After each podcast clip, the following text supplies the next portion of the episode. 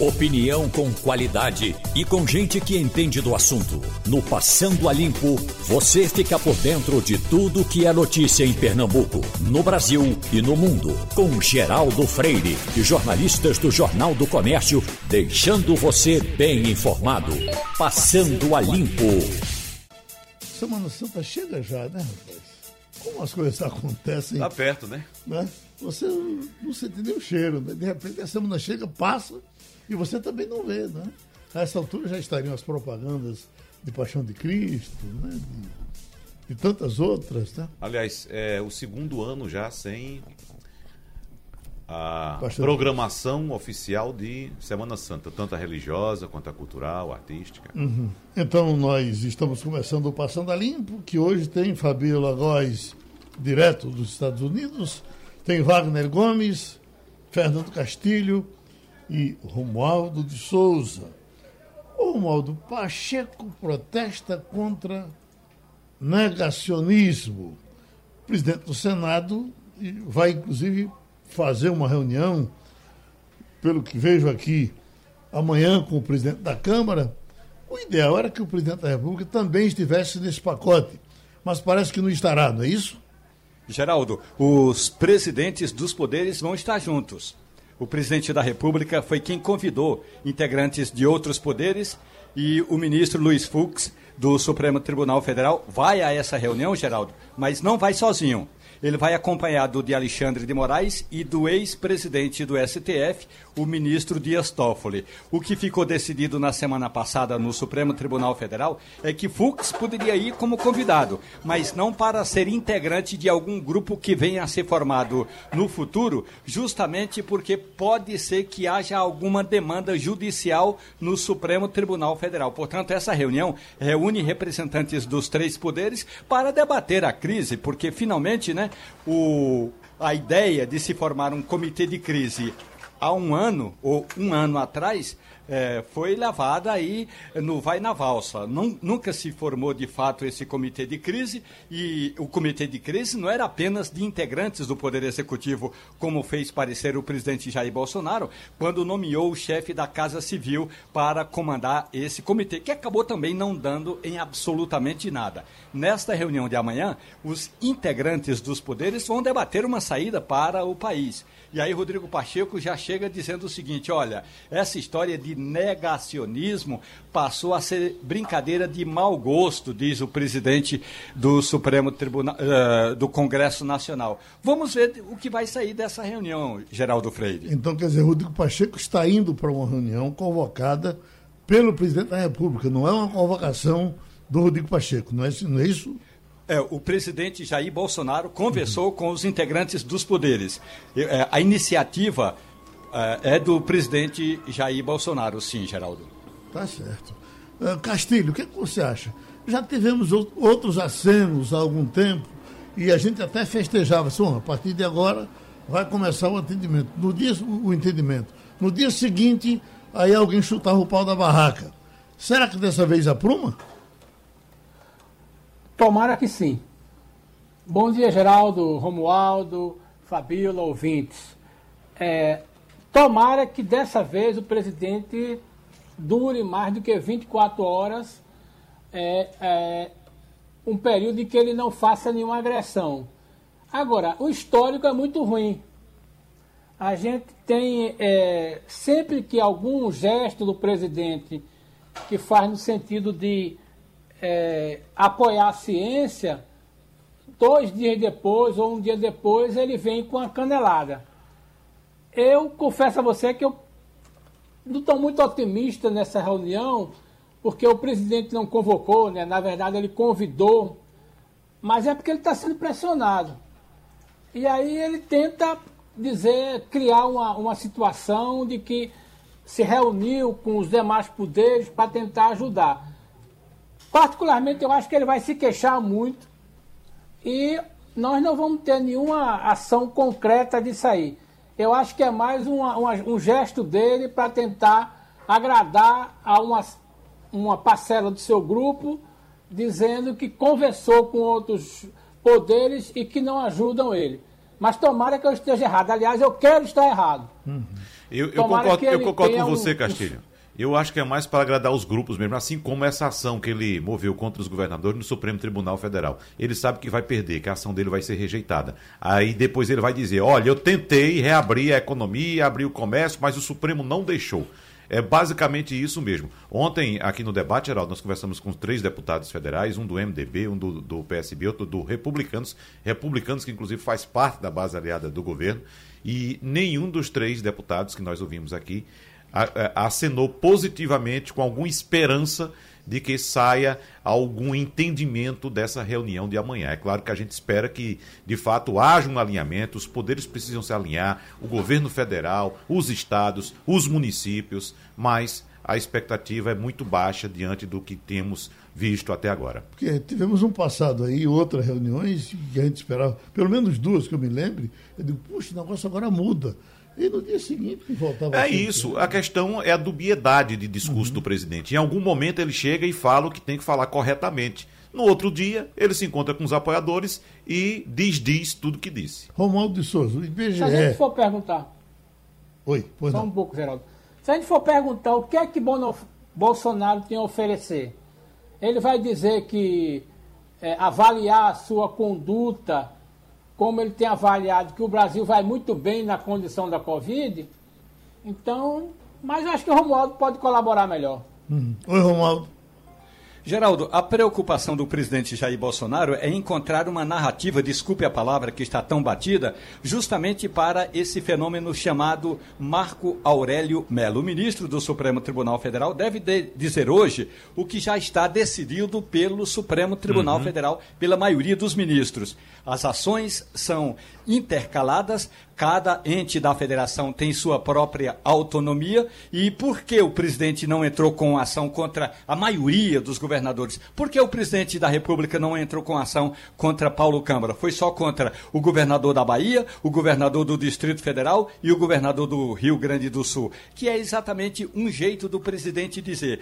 Aliás, ele disse isso no domingo à tardinha, aqui na porta do Palácio da Alvorada temporada quando um grupo de manifestantes, aí uns 200 eh, manifestantes, estava cantando parabéns para o presidente, depois ele fez um, um demorado discurso, e aí ele disse, ó, oh, vocês aqui do Distrito Federal, vocês aqui de Brasília, estão sem poder trabalhar porque o governador de Brasília está com essa ação dizendo que é preciso fechar tudo. Mais cedo, o presidente tinha ido a uma cidade satélite chamada Ceilândia, e na uma das vilas da Ceilândia, chamada de, de Chaparral, Bolsonaro estava de máscara, mas passava de ruela em ruela dizendo o seguinte: Está trabalhando? Aí a pessoa, não, presidente, eu não estou trabalhando porque não tem emprego. A culpa é do Ibanês, vai lá bater na porta do governador. Então, o presidente Jair Bolsonaro já criou esse discurso. O discurso já está pronto. Eu tentei agir, mas o Supremo não deixou. Eu tentei agir, mas os prefeitos e governadores não me deixaram atuar. Eita. Agora, Castilho, o, o, o censo estava absolutamente apontado, já estavam chamando as pessoas para os concursos ou para, para as inscrições, e essa é um, uma informação que interessa muito a você. Já tem agora uma carta de ex-presidentes do IBGE pedindo, pelo amor de Deus, que façam o censo, que me parece que há, há 10 anos não se faz e é um retrocesso enorme nessas informações que você tanto usa na sua coluna, né? É verdade. Nós estamos diante de uma situação em que mandar o recenseador para a rua é expor ele a se contaminar, é não fazer o censo é expor o Brasil a não ter dados para trabalhar nos próximos anos. Esse censo devia ter sido feito em 20, não deu para ser feito, há uma, um risco de um cancelamento, porque é cada vez mais difícil você montar um cenário de, de produção desse censo é, com, essa, com essa situação aí. Então, o, os presidentes querem é, alguma forma de fazer isso. Não dá para fazer remoto, tem que ser presencial, mas é um drama muito sério. Agora, veja bem, você não fazer um censo é, e demorar 12 anos, você prejudica pelo menos mais uma década a questão de planejamento. Nós precisamos fazer isso. Agora, como é que você vai fazer uma operação dessa, que literalmente vai na casa de todos os brasileiros, numa situação de agravamento como esse? A sensação que eu tenho é que ele vai ser adiado até, até o segundo semestre para ver. Sim. Mas a gente não pode, de fato, deixar de fazer. Ao nosso, o Castilho. Lado, ao nosso lado, parece que só ficam uh, Haiti, Etiópia, quer dizer, uh, países bem precários uh, e nós entrando. É verdade. Estamos entrando nesse rolo, né? Romualdo. Castilho. Oi. Você viu aí a questão toda do orçamento da União, não é? O, é o relator do orçamento da União cortou mais de 90% da verba do IBGE. E aí, praticamente, é, o Instituto fica sem dinheiro. Ainda que quisesse, fica sem dinheiro para fazer o recenseamento. Verba. Portanto, na tesourada dada pela Comissão Mista do Orçamento, e a, a princípio é pelo relator, Marcos Bittar, o IBGE perdeu, Castilho, quase 2 bilhões de reais. É dizer, agora não dá para fazer a distância de jeito nenhum, é, é, porque não. se faz todo tipo de pesquisa. Hoje todo mundo tem celular, inclusive. Mas, é pesquisa e amostragem. Uhum. E o censo é. é a contagem um por um. Então tem que ir contar. É entendeu? É como se fosse uma pesquisa, por exemplo, se fosse feita pelo censo, seria pesquisa precisa. Né? Ia dizer, hoje, Geraldo, você vai ter, por exemplo, 1 milhão e 257 mil votos. Era assim. É para isso que entendeu? o censo, né? Exatamente. O censo é um por um, tem que ir de casa em casa. Pesquisa e amostragem. Ele, por exemplo, faz uma, é o Ibope faz uma pesquisa nacional, o Ibope, o Datafolha, com duas mil pessoas. Ouvindo duas mil pessoas e dá uma amostragem daqui dali. Né? Hum. Agora, por falar em orçamento. Fazer... Oi, Castilho. Porque, um por comentário falar... rápido. Pois não, pode ficar à vontade. É, o que me assusta nesse orçamento é a qualidade do relator. É, Márcio é impressionante como esse senador tem atrapalhado essa questão. É, veja bem, ele tem dificuldade de entender o que é, que é o relatório e ele é suscetível a qualquer pressão. Resultado, uma situação como essa já era para estar resolvida há quatro meses. Mas se você olhar, ele é especialista em botar bode na sala. É, agora, ele no... acorda com a ideia, é. bota no orçamento e depois tira. No começo ele chega com tanta facilidade que você diz, puxa vida, esse cara vai dar um show. No dia seguinte ele vem e, retrocede. Né? É, e esse orçamento, né, Castilho, previsto para ser votado esta semana, é bom que se diga, com quatro meses de atraso, veja só, tem uma curiosidade, você pode me ajudar e Romualdo também, porque ele destina quase 8 bilhões e meio de reais para investimentos no Ministério da Defesa. Isso representa um quinto do total para todo o governo federal. E os militares também são a única categoria que deve ser contemplada este ano com reajuste, que deve consumir aí mais 7,1 bilhões dos cofres públicos, enquanto todo o restante do funcionarismo público está com salário congelado. É bom lembrar também que nesse momento de colapso do sistema de saúde, de pico da pandemia, o SUS, né? O SUS teve ainda apenas, nesse parecer, um aumento de 1,2 bilhão de reais, ou seja, 1 bilhão e 200 milhões de reais. Veja só, vou repetir. O, o, o relatório do senador Márcio Bittar destina 8 bilhões e meio de reais para o Ministério da Defesa e 1 bilhão e 200 milhões para o Ministério da Saúde. Isso é um negócio impressionante, Castilho. Né? É, é, e outra coisa, privilegiando uma, uma categoria apenas. É, é, quando a gente olha o orçamento do Brasil, um trilhão e meio, falar o investimento de 8 bilhões é uma coisa muito pequena. Porque, veja bem, um país como o Brasil, ele tem que cuidar desse tipo de coisa e nós não estamos falando em comprar arma, nós estamos falando em equipar, em, em ter condições de comunicação, boa parte disso é para comunicação, proteção da Amazônia, tudo bem. Mas veja bem, a quantidade de dinheiro que a gente tem para investir nesse orçamento de um bilhão e meio é tão pequena que choca o fato de você botar é, um quinto dos investimentos só para defesa. O problema é que a gente está com o orçamento todo amarrado e a gente não consegue investir em um bilhão e meio nem 100 milhões. Aliás, um trilhão e meio nem 100 bilhões. Esse é o problema. E aí o pessoas como o Márcio Bittar acabam atrapalhando. Porque você podia reorganizar as coisas, mas o problema não é o tamanho de investimento no Ministério da Defesa. O problema é o dinheiro que a gente tem para investir. E, e sem falar gosta... no caso que reajuste aí fica difícil. Para quem gosta de chuva, está aqui Marco de Oricuri dizendo, em meio a tantas notícias ruins, ontem à tarde tivemos muita chuva aqui em Oricuri, região. Os agricultores estão muito felizes. Feijão e milho não vão faltar. Ainda vem Pepe, que está em Bodocó. Chove bem no sertão do Araripe de Pernambuco. E no Recife chovendo, né, Vale? Chovendo agora, inclusive. Né? Deu uma paradinha aqui na região central, deu uma paradinha agora, mas desde quando eu cheguei, uh, uh, antes das 8 horas, estava chovendo. A chuva apertou por volta das 8 e meia, choveu muito forte, agora deu uma paradinha. Não sei se está chovendo, voltou a chover novamente com força. Vamos conversar com Fabiola Góes, nossa correspondente em Washington.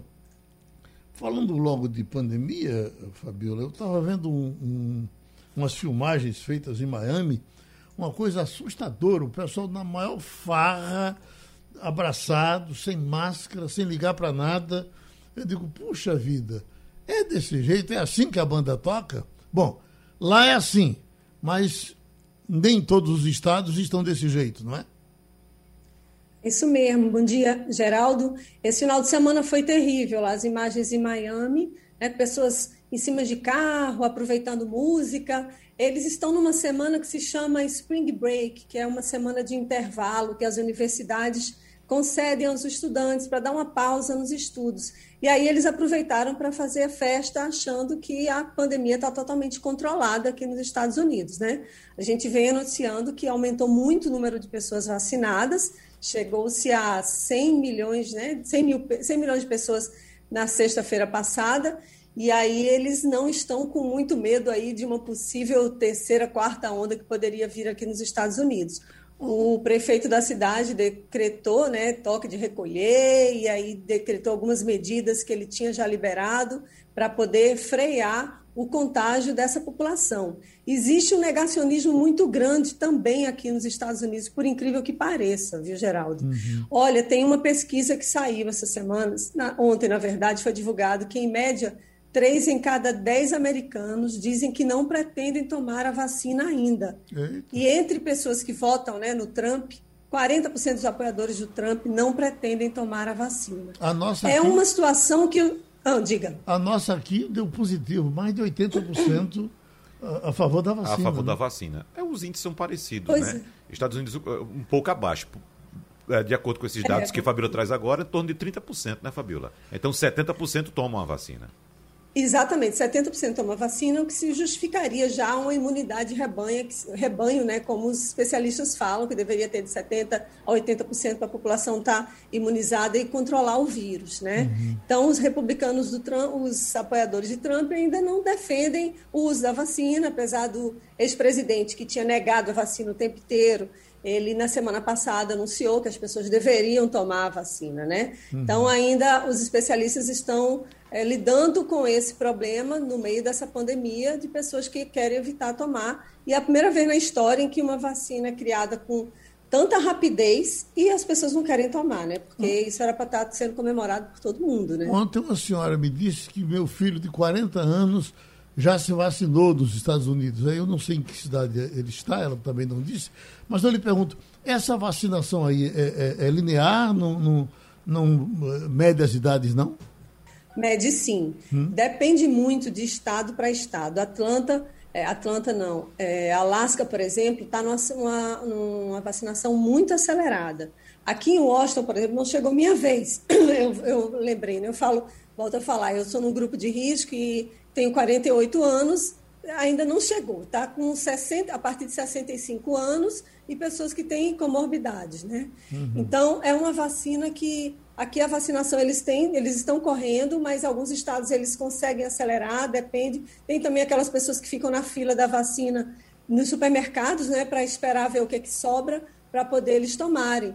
Então, a gente tem que, tem que ver isso. Pessoas da área de saúde, que trabalham em transporte público, eles estão recebendo um tipo de prioridade e isso muda de estado, de cidade para cidade aqui. Ô, Fabiola, para passar você para os amigos, a... ontem eu estava pegando informação de que Cuba está vacinando com uma vacina local feita em Cuba, e aliás, duas vacinas. Eu digo, puxa vida, eu não acredito nessas é, nesses remédios cubanos. Já por diversas vezes o pessoal quebrou a cara com tudo que, que foi dito e depois, quando chegava lá, não era. Mas não é possível que eles estejam aplicando na população uma vacina que não mereça crédito. E são duas. Eu digo isso porque fico triste com o Brasil desse tamanho não ter feito nenhuma, né? Olha, é lamentável, né? Inclusive Chile também. Chile está vacinando. Eu recebi uma notícia ontem que eles estão vacinando já moradores de rua. O Brasil, do tamanho que tem o Brasil, né, poderia estar tá acelerando muito. Hoje a gente tem um quarto, um, de cada quatro pessoas que morrem no mundo, uma é do Brasil. A gente chegou numa situação insustentável. A gente é uma, uma potência, sempre foi, né, com Butantan, com Fiocruz, para podia, podia estar tá distribuindo vacina pela América Latina inteira. Uhum. E a gente está nesse ritmo muito devagar aí no Brasil. Cuba está saindo na frente, Chile está saindo na frente e a gente está ficando para trás. A América Latina, a América do Sul, de uma maneira geral, tem ficado para trás diante do que tem se visto no mundo, em alguns países na Europa, nos Estados Unidos, Canadá. Então, a gente lamenta muito que isso esteja acontecendo no Brasil. Né? O Brasil tem uma vacina que é a vacina do Butantan, né, que é fabricada aqui. Os insumos são importados da China, mas essa vacina é fabricada aqui. Graças a essa vacina, nós estamos imunizando a população lentamente, mas estamos imunizando com essa vacina é, mas do Butantan. A, a rigor ela é chinesa, né? Ela, Não, ela é produzida a, aqui. A, cubana é toda lá. É, aí é 100% lá. Agora é o seguinte, lá. é, a, a vacina do Butantan foi produzida, foi, foi, foi desenvolvida em parceria do, da, da, farmacêutica Sinovac com o Butantan. E ela é produzida aqui, o insumo vem de lá e ela é totalmente produzida aqui. Assim como a vacina da Fiocruz, que já começou a ser produzida também, ela é uma parceria com a AstraZeneca, né? uhum. né? com a Oxford e a AstraZeneca, que vai ser produzida aqui, está começando a ser produzida aqui também. Uhum. Então vai demorar. Agora, o que você fala você está coberto de razão, porque é o seguinte: o Brasil é uma referência mundial, global, em imunização de pessoas. E está passando esse vexame. Então, era para o Brasil estar liderando esse processo no planeta. Não era somente aqui no Brasil, não. No planeta. Você sabe muito bem o embate que houve em torno da vacina do Butantan, porque era uma produção chinesa, e entrou uma questão política ideológica atrasada, retrógrada, que acabou também atrasando a vacinação. O, o nosso, o nosso homem do avião, Romualdo é, que, que, nos encheu de esperança, que assumiu o Ministério de Ciência e Tecnologia, apareceu com o Vermectina um certo tempo aí e se calou. Esse ministério pouco fala, não é? Geraldo, segundo o ministro Marcos Pontes, que aliás pode vir a assumir uma vaga no Senado Federal, e eu explico depois, Marcos Pontes disse que o Brasil estava desenvolvendo pesquisas para ter a própria vacina 100% nacional mas até agora, como todos os ensaios feitos por Marcos Pontes deram em absolutamente nada, é esperar para ver onde vai concluir essa pesquisa de que trata o ministro de Ciência e Tecnologia. Enquanto isso, Fabiola Góes, a gente vem acompanhando essa tristeza que você já relatou aqui em parte do, do número de mortes no Brasil, né? O nosso isso. país hoje é, conseguiu superar os Estados Unidos em número de mortes, tem o dobro de mortos dos Estados Unidos, Fabiola Góes. É isso mesmo, olha, o país somou 25% das mortes no mundo no período 15 e 21 de março. Isso são dados da OMS, Organização Mundial da Saúde.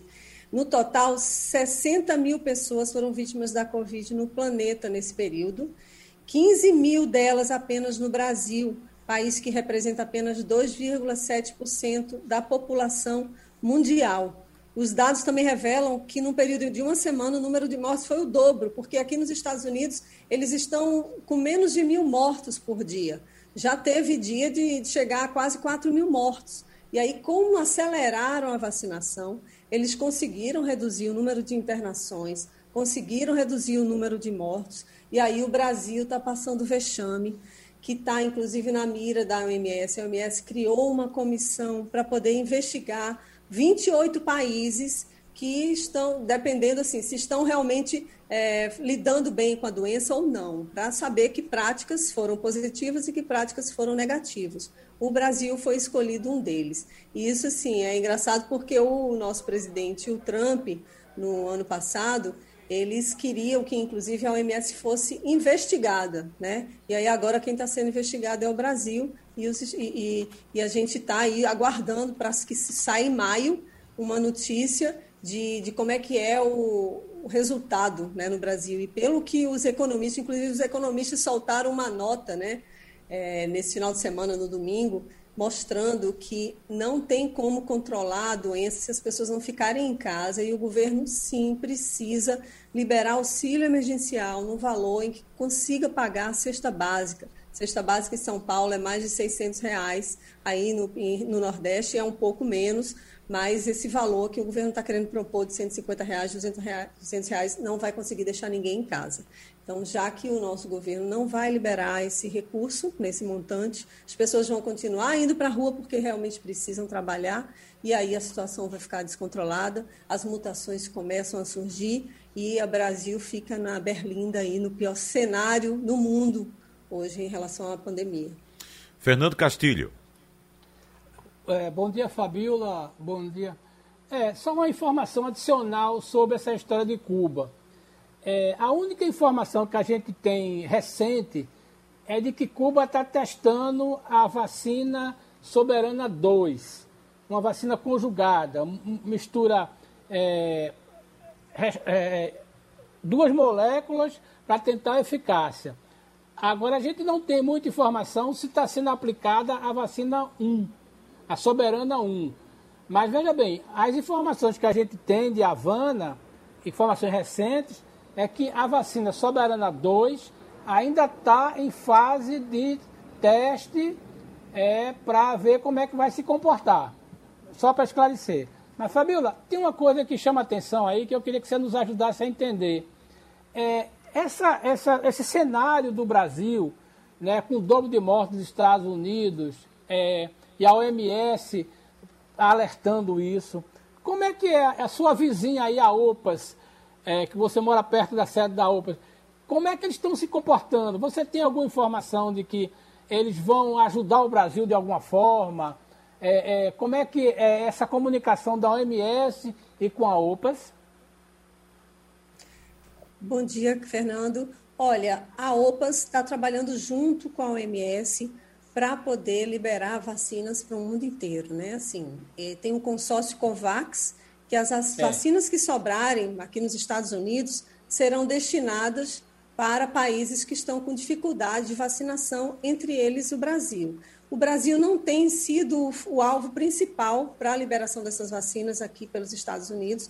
Geralmente tem sido México e Canadá que eles têm falado, desculpa, principalmente por causa das fronteiras, né? Aqui com os Estados Unidos tem aumentado é, o número de pessoas que vêm para cá, que querem entrar nos Estados Unidos. Então, a OPAS eles têm, eles têm afinado o discurso, eles apresentam as mesmas recomendações que a OMS em relação a reforçar a necessidade do uso de máscara, o distanciamento social e a conscientização para que as pessoas sejam vacinadas e ampliar o número de vacinas nos, nos cidades, nos municípios. Tem cidades no Ceará, eu fiquei sabendo que não começou ainda a vacinar os idosos. Então, a gente está num caminho muito lento e a OPAS tem sinalizado que vai, vai tra trabalha, né? Trabalha com a MS junto, né? É ligado à MS para poder levar vacinas para outras regiões. Os Estados Unidos aqui tem, eles estão acelerando e o que sobrar, já falaram que o que sobrar eles vão distribuir para o mundo, né? Tá bom. Romualdo? Oi, Geraldo. Fabiola Góes, bom dia para você. Que história é essa? Os Estados Unidos agora resolveram mais uma vez brecar a entrada de imigrantes? Bom dia, Romualdo. Aqui a situação está calamitosa, viu? O Biden não costuma tratar isso como crise humanitária, ele tem é, distanciado dessa palavra, não tem citado dessa forma, mas a fronteira no Texas está abarrotada de gente tentando entrar.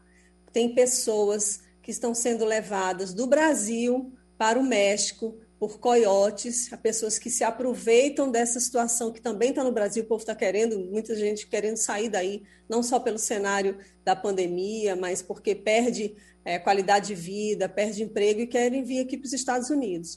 O Biden, ele já anunciou, já fez propaganda em várias línguas, também em português, é, pra, em Salvador, em Honduras, no México, dizendo para as pessoas não virem para cá. Aqui, na semana passada, foram registradas quase 4 mil crianças que foram deixadas na fronteira, estão vivendo numa situação subhumanas. Os republicanos, democratas, eles ficam brigando para que é, o, o governo tome uma situação emergencial e rápida. Há, inclusive, é, briga aqui de, de TVs e jornais querendo entrar no local onde as pessoas estão alojadas e o governo americano não permite. Então, a fronteira realmente está numa situação bem complicada, tá, dobrou o número de pessoas que foram presas, que foram detidas. São 400 mil pessoas num, desde, desde dezembro para cá que foram detidas. Isso é o dobro do número de pessoas detidas no mesmo período anterior. Então, eles não querem que ninguém venha para cá, porque eles estão com esse plano de imigração, eles pretendem legalizar 11 milhões de pessoas que vivem aqui nos Estados Unidos que ainda não têm o green card e crianças que vieram para cá também é, para poder, né, vieram com pais e não nasceram aqui, mas vieram para cá, começam a estudar e trabalhar. Então, é muita gente que eles têm que eles têm que ficar preocupados. E é um discurso assim, os republicanos começaram a massacrar o Biden durante a campanha, dizendo que ele iria abrir os Estados Unidos, ia vir muita gente para cá. Isso está se confirmando de alguma forma, só que o Biden tinha prometido dar um tratamento diferente. Até agora eu não vi nada eficaz, assim, nada, nenhuma solução definitiva para essas pessoas que estão aqui ainda ilegal e essas pessoas que estão nas fronteiras, porque diz que a situação lá está tá feia. Fabíola, gente fina, a gente teria conversa para o dia todo, mas o tempo está correndo aqui. Muito obrigado. Já estamos com o presidente do Sindicato dos Hospitais, Jorge Trigueiro, infectologista, sanitarista. Agora, doutor Jorge, quando falaram que estava faltando remédio, isso é uma crise de SUS, é falta de ação do governo, mas não, a informação é de que também os hospitais particulares estão com problemas de medicamentos no Brasil todo. O que foi que aconteceu? Bom dia, Geraldo. Bom, Bom dia. dia, ouvintes da JC Recife. O que aconteceu já era mais ou menos previsível, né? Desde o início que nós estamos alertando que se não houver um comando central através do Ministério da Saúde, esse descontrole em todos os setores vão ocorrer. Começamos no início da pandemia o ano passado em relação aos EPIs. Foi aquela correria, o país não estava preparado, uma dependência muito grande desses equipamentos do, do, da China e da Índia principalmente e vinha se prolongando com a questão da vacina, que era para termos adquirido essa vacina desde o segundo semestre do ano passado, mesmo que não tivesse ainda sido aprovada pelas eh, agências reguladoras internacionais ou a própria Anvisa, mas os outros países assim o fizeram. E aconteceu com o oxigênio lá em Manaus e vem acontecendo agora com os insumos básicos que, que refletem no kit de intubação. Uhum. Nós não temos autossuficiência em todos esses produtos e ficamos na dependência.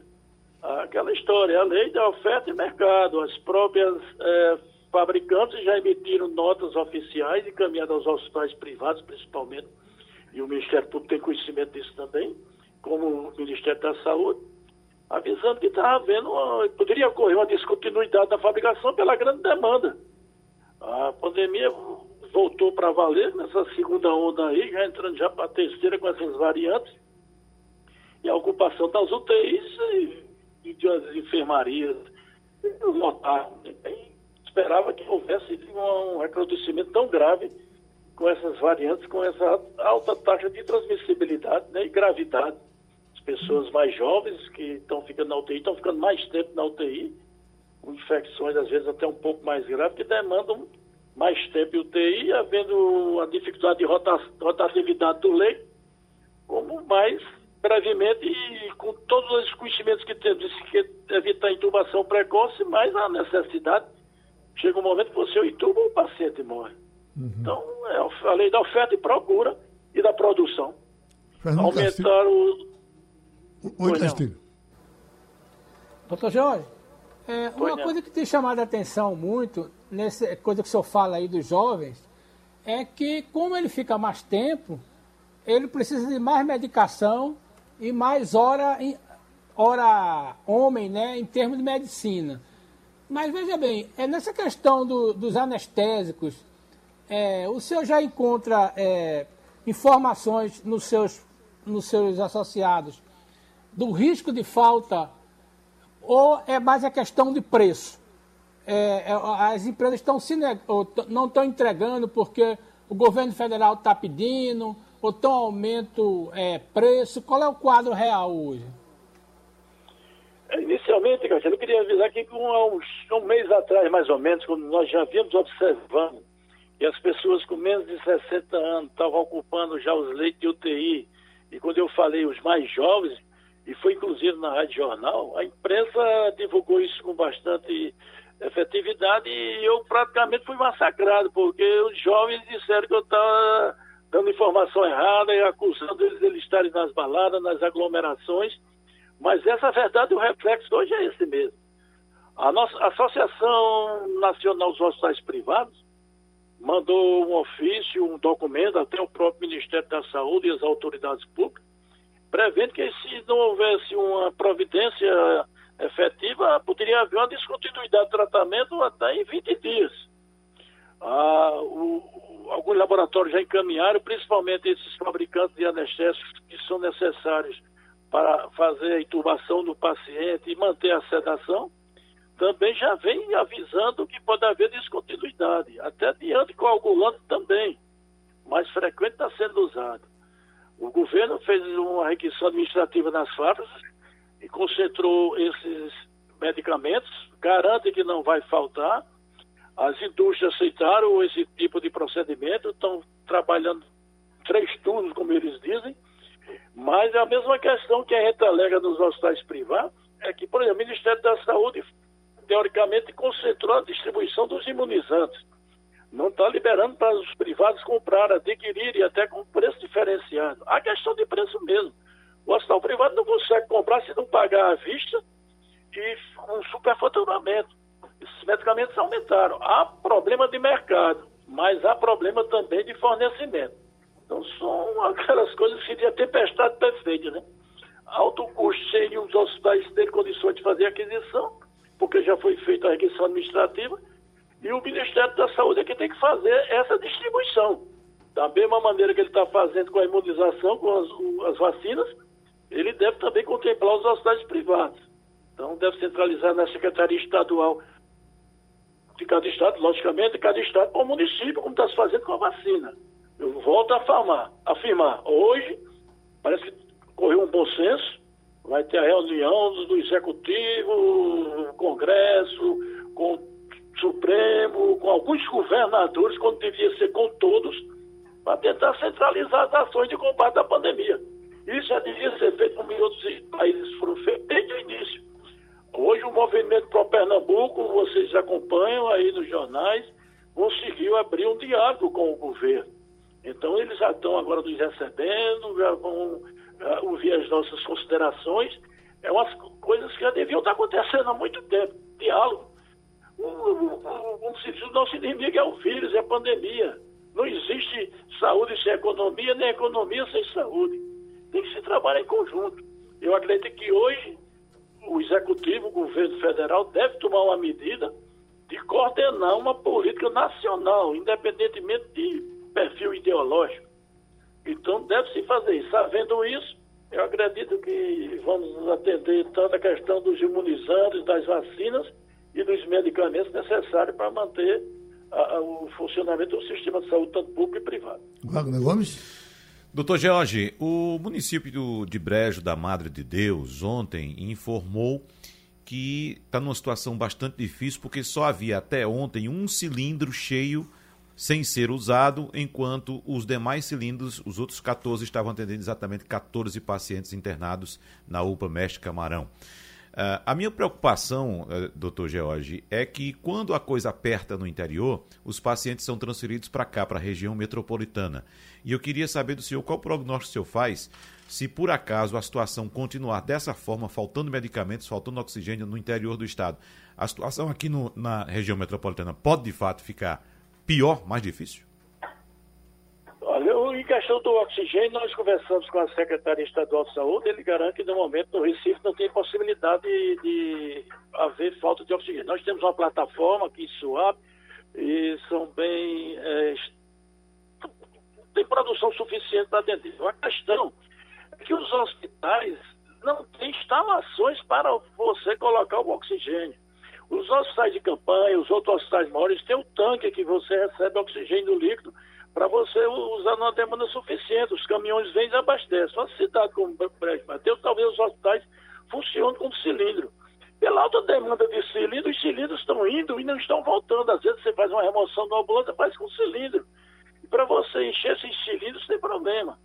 Então, mas existia já uma política do sistema de saúde que essas cidades podiam ter feito consórcios, onde tem uma central de abastecimento maior, uma localização. O problema é que estava descontrolado, ninguém sabia o que poderia acontecer com uma pandemia dessa. A verdade é o seguinte: se não tem lá, eles têm que procurar cidades maiores, hospitais agora e leitos. Mas o problema maior também que nós vivenciamos aqui com essa nova onda de, de, de da pandemia foi essas remoções de pacientes de Manaus aqui para o Recife, trazendo a variante 1, disseminando no estado da Paraíba, Pernambuco, sem nenhuma barreira sanitária. Não adianta eu vir com uma pessoa lá, de, de do, do, interior e essa pessoa vir para o Recife, ninguém faz um controle epidemiológico de cultura, eles entram. Uma, uma, deveria haver uma descentralização do atendimento. Se cada município, como agora o Sertão, está fechando, fazendo lockdown, mas se o pessoal todo vier para o Recife, fecha o comércio, fecha tudo lá e, a pessoa vem para cá doente, vem as ambulâncias trazendo pacientes de lá para cá, tu está voltando na região metropolitana ou os grandes centros. Como é que vai funcionar isso? Então é, é complicada a logística se você não teve um planejamento estruturado para atender todo o sistema de saúde que envolve o plano federal, municipal e estadual. Uhum. Só um dado importante que acaba de chegar agora, Geraldo, importante e muito preocupante, que o doutor George. O estado de São Paulo acaba de registrar 1.021 novas mortes provocadas pela Covid hoje. Um recorde em 24 horas desde o início da pandemia. 1.021 mortes só no estado de São Paulo. Um estado só está batendo o recorde quase do que acontece no Brasil todo durante um dia. É, infelizmente, vamos atingir de fato aquela marca que o Ministério da Saúde, inclusive, já trabalhava de termos 3 mil mortos por dia no mês de março, neste mês de março. Doutor Jorge. Isso foi dito, isso foi dito ano passado. Uhum o ministro da ocasião preveu isso e foi posto para fora, porque estava causando alarme. Rio de Janeiro está em colapso. A Prefeitura do Rio de Janeiro e de Niterói, tudo mandando as medidas restritivas e o governador dizendo que não. Então não tem condições de você fechar Niterói, fechar Rio e o resto do estado está aberto. Nós não queremos fechar o, o, o país todo, não. Tem uma informação que Araraquara fechou 10 dias lá em São Paulo, conseguiu reduzir quase 50%. No mesmo dia, saiu uma notícia na, na, nas outras dizendo que aumentou em 50%. Quer dizer, um diz uma coisa, outro diz outra. O, executivo diz que ninguém convenceu ele ainda que medida restritiva, que vacina, que máscara impede a disseminação, é, e você vê passeatas e carreatas dizendo que é isso mesmo, não tem, ainda não sei, eu não vejo saída não. Doutor Jorge Trigueiro conversou com a gente. Cá estamos com o jurista José Paulo Cavalcante Filho. Doutor José Paulo, uma das complicações de hoje é que nós temos um ministro da Saúde que foi convidado pelo governo, está, inclusive, já dentro do ministério, de alguma forma até atuando, mas descobriram que ele é, é empresário e tem três empresas na área de saúde e isso não pode, eh, eh, não permite que ele assuma o ministério. Eu lhe pergunto, essa, essa burocraciazinha pode fazer com que tenhamos que trocar, o, o presidente tenha que abdicar desse ministro e parta para outro, porque ele não vai vender as empresas dele em, em, em três ou quatro dias. Bom dia, Geraldo. Bom dia, meus amigos. Geraldo, a, se a alegação é essa, a maneira de resolver é simples que a lei não proíbe, Geraldo, que você seja proprietário da empresa. Proíbe que você seja diretor. Diretor. Bom, proíbe o executivo. Me parece que caiu ali do doutor Zé Paulo. A gente vai fazer, a, vai, vai, religar. Mas a... não, não, é nem só essa, Geraldo. Acho que é, Romualdo, como tem muita notícia de bastidor, pode ajudar. Alô? Pronto, Agora, doutor Zé Paulo. O Geraldo, o que a lei proíbe é o exercício de cargos de administração. Por exemplo, você pode ser parlamentar, mas não pode ser diretor de rádio ou de televisão. Você pode ter empresas na Sudene, mas não pode ser diretor dessas empresas. Então, se a alegação for essa, for essa, ele resolve com três alterações de contrato social que transfira para, para alguém de sua confiança a direção das empresas e saia. O que eu tenho ouvido é pior, é que ele teria sido, ele seria réu em alguma ação de improbidade. E se for réu, não pode assumir. De qualquer forma, é um horror isso, no meio de uma pandemia dessa. A gente está sem ministro da, da saúde, é uma coisa é uma coisa desalentadora. Agora, para ser justo, eu, essa, essa pataquada é geral. O Supremo Tribunal contribuiu muito para isso, Geraldo, quando interpretou o artigo 23 da Constituição de uma maneira inacreditável. Que a única maneira decente de interpretar é estabelecer algum, algum tipo de coordenação entre União, Estados e municípios, com hierarquia. O que a União não fizer, Estado. Então, ele interpretou que cada ente era livre. Então, isso levou a que o, o governo, a União, apenas o grande sua responsabilidade era transferir recursos para que estados e municípios pudessem operar. O que está levando um, tudo sem licitação, um festival de corrupção pelo Brasil inteiro. Manaus, Amazonas, Geraldo, prefeito está preso por corrupção, a secretária de saúde está preso, e o governador não está preso que o pernambucano Francisco Falcão, no STJ, não quis autorizar a prisão. Uhum. E os estados todos aproveitaram o dinheiro da, da pandemia para pôr suas contas em dia. O Rio Grande do Sul, metade do, do dinheiro da, do Covid foi para pagar contas. Aqui em Pernambuco, segundo informação do jornalista Ivan Maurício, que para mim é absolutamente confiável, o TCU teria constatado que quase metade do dinheiro não foi gasto na Covid, foi para pagar despesas do governo. E agora o governo se queixa que não tem recurso, desmontou todos os sete hospitais de campanha, deixasse um com respirador, gastasse um pouco do dinheiro que tem em casa. E agora está vivendo esse sofrimento, que é municipal, é estadual e é federal, que é inacreditável. No meio da pandemia, não ter ministro da Saúde, é algo inacreditável. Fernando Castilho? Doutor Zé Paulo, é, essa questão do ministro da Saúde, é, tem uma coisa que surgiu essa semana que é bem interessante. Isso pode atrasar é, aqueles contratos da Pfizer, porque é, como não foi concluído ainda, é, esses dois ministros, efetivamente, qual é a situação do ministro Queiroga hoje? Ele é um convidado especial que fica dando pitaco, é, ou ele já, já, já interfere? Como é que o senhor vê isso aí do ponto de vista legal? É, é, ô, ô, Castilho, eu, eu acho que isso não existe. Eu fiz parte do governo mais de um ano lá em Brasília. Não há hipótese, não há hipótese de um ministro sair sem que seja nomeado o interino. Não há hipótese. E o ministro interino tem exatamente as mesmas prerrogativas do ministro titular. Eu prendi uma montanha de gente, traficante, doleiro, eu prendi, sem limitação nenhuma. Então, eu não sei é, se o ministro atual já saiu. Se ele não saiu, ele assine os contratos até sua saída. Se ele saiu, não há nenhuma hipótese de um ministro sair e não haver a nomeação de um interino.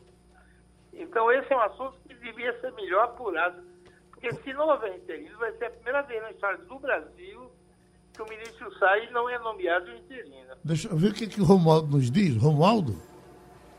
Doutor Zé Paulo Cavalcante, muito bom dia para o senhor. O senhor há de convir que a história brasileira vai se lembrar que cinco anos atrás o ministro Gilmar Mendes, que hoje está sendo incensado por meia dúzia de políticos brasileiros, ele foi quem barrou a nomeação do ex-presidente Lula na Casa Civil da Presidência da República alegando, segundo ele, alegando que essa intenção de nomear Lula ministro da Casa Civil era uma forma de fraudar as investigações sobre ele, sobre Lula, na Operação Lava Jato. A intenção do governo do presidente Jair Bolsonaro, por enquanto, é a seguinte: mantém Eduardo Pazuello, porque o Diário Oficial não o exonerou e nem nomeou ninguém é, digamos aí, é, na interinidade. Portanto, até agora, Pazuello é efetivamente o ministro da Saúde. E o presidente está tentando encontrar um jeito para manter Pazuello com o foro privilegiado, sabendo e lembrando que Eduardo Pazuello hoje é investigado no Supremo Tribunal Federal em razão de ter se envolvido em esquemas pouco explicados para combater a pandemia da Covid-19 e, claro, por ter foro privilegiado se ele deixar de ser ministro, a ação vai para a justiça comum e pode ser muito mais ágil. Portanto, hoje Pazuello é o ministro de fato e de direito e o doutor Marcelo Queiroga é apenas um acompanhante. Tanto é que a Força Aérea Brasileira colocou no, no requerimento que foi feito pelo Ministério da Saúde, quando aquele avião da FAB saiu de Brasília para o Rio de Janeiro levando o Pazuello, colocou lá o futuro ministro é, como convidado de Pazuello. Portanto, autoridade nenhuma juridicamente é hoje o médico paraibano. E essa demora, me permita, Romualdo, estaria se dando, essa demora na substituição, estaria se dando porque o governo quer blindar o ministro Eduardo Pazuello da investigação que ele vem sofrendo no Supremo Tribunal Federal por causa da falta de oxigênio, principalmente por falta da, da, da, da, falta de oxigênio lá no estado do Amazonas. Então, o governo estaria aguardando uma estratégia de blindagem, no caso, talvez até a criação de um ministério, o Ministério da Amazônia, veja só, para abrigar Pazuello e blindá-lo dessas investigações. Eu, pessoalmente, não acredito em nenhuma das duas, viu, Wagner? Com todo o respeito, eu não acredito em nenhuma das duas a, a, a, tratamentos preventivos, a literatura com opinião dos dois sentidos.